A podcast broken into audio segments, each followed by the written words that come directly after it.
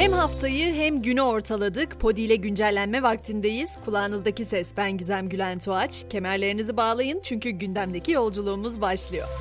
Yargı cephesinden gelen sıcak haberlerle başlayalım istiyorum. Açıklamaları uzun süre tartışılan Türk Tabipleri Birliği Başkanı Şebnem Korur Fincancı İstanbul'da gözaltına alındı. Peki neydi o uzun uzun tartışma konusu olan açıklamalar? Fincancı Türk Silahlı Kuvvetleri'nin terör operasyonları sırasında kimyasal silah kullandığını iddia etmişti.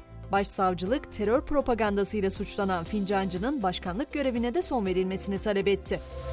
Rekabet Kurumu ise Facebook'un çatı şirketi Meta'ya 346 milyon 700 bin lira idari para cezası verdi. Peki bu cezanın gerekçesi ne derseniz, şirketin Facebook, Instagram ve WhatsApp hizmetlerinden topladığı verileri rekabeti ihlal edecek şekilde kullanması. Tabii şirketin de bu karara 60 gün içinde itiraz hakkı olduğunu hatırlatalım.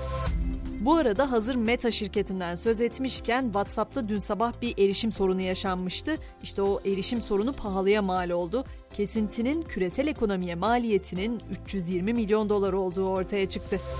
Para çenemizi bu kadar yormuşken Dijital Türk Lirası'ndan da size söz etmek istiyorum. Bilmiyorum bu tabiri henüz duydunuz mu duymadınız mı ama duymadıysanız da ilk benden duymuş olun. Dijital Türk Lirası test aşamasına geldi. 2023 yılında muhtemelen bol bol konuşuyor olacağız. Çünkü Dijital Türk Lirası'nın ödemeler için kullanımı testlerine gelecek yıl başlanacak. Dondurma için de yeni kararlar var. Tarım ve Orman Bakanlığı dondurma için yeni kriterler belirledi. Buna göre meyve ve sebze kullanılarak üretilen çeşnili dondurmalarda meyve sebze oranı en az %15 olacak. Ama ben sade seviyorum diyenler için sade dondurmadaysa sadece vanilya aromalarının kullanımına izin verilecek.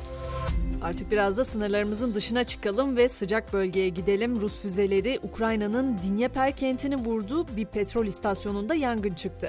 Ukrayna Başkan Yardımcısındansa dikkat çekici bir açıklama geldi. Enerji altyapısının yetersizliğinden dolayı ülke dışına kaçan vatandaşlarına bahara kadar gelmeyin uyarısı yaptı. Avrupa'da ise Hırvatistan için yeni bir karar var. Avrupa Parlamentosu Hırvatistan'ın Avrupa'daki serbest seyahat bölgesi yani biz orayı Schengen olarak biliyoruz. Schengen'e dahil olmasına yeşil ışık yaktı. Hırvatistan'ın gerekli şartları yerine getirdiği belirtildi. Sınır kontrollerinin artık kaldırılması konusunda son kararı ise Avrupa Birliği Konseyi verecek. İngiltere'yi son birkaç gündür yeni başbakanıyla anıyoruz ama tabii bu sırada aktivistler de boş durmuyor. Just Stop Oil aktivistleri bu kez de Londra'nın Berkeley meydanındaki birçok lüks otomobil bayisinin üzerine turuncu boya püskürttü. Tabii aktivistlerin eylemleri, zarar gören tablolar, lüks arabalar çokça konuşuluyor ama ne kadar fayda sağlıyor tartışılması gerekir. Çünkü iklim değişikliği raporu yayımlandı ve durum hiç de iç açıcı değil. Dünya genelinde fosil yakıtlara aşırı bağımlılık mevcut ve gelecek nesillerin sağlığı için büyük tehdit oluşturuyor. Ayrıca yine rapora göre gıda güvensizliği, salgın hastalıkların bulaşma riski ve potansiyel işgücü kayıpları artıyor.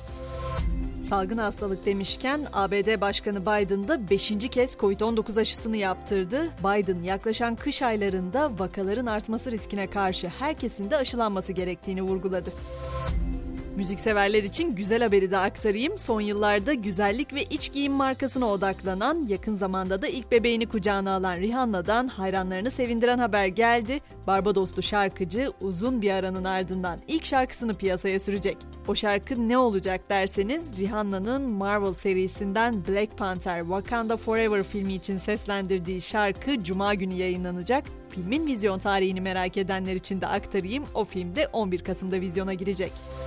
Ve yavaş yavaş spor dünyasına doğru uzanalım. FIFA 2022 Dünya Futbol Şampiyonası'na ev sahipliği yapacak Katar'da kiraların hızla yükselmesi Emirlik'te uzun süre yaşayan çoğu yabancı kiracıyı zor durumda bıraktı. Bir İngiliz kirasının 4 kat artırılarak neredeyse ayda $5.500 ulaştığını söyledi. Valerian İsmail'le yollarını ayıracak Beşiktaş'ta ise yeni teknik direktör bugün netlik kazanacak. Başkan Ahmet Nur Çebi yönetim kuruluyla yapacağı toplantının ardından kararını verecek. Adaylar arasında öne çıkan isim ise Şenol Güneş.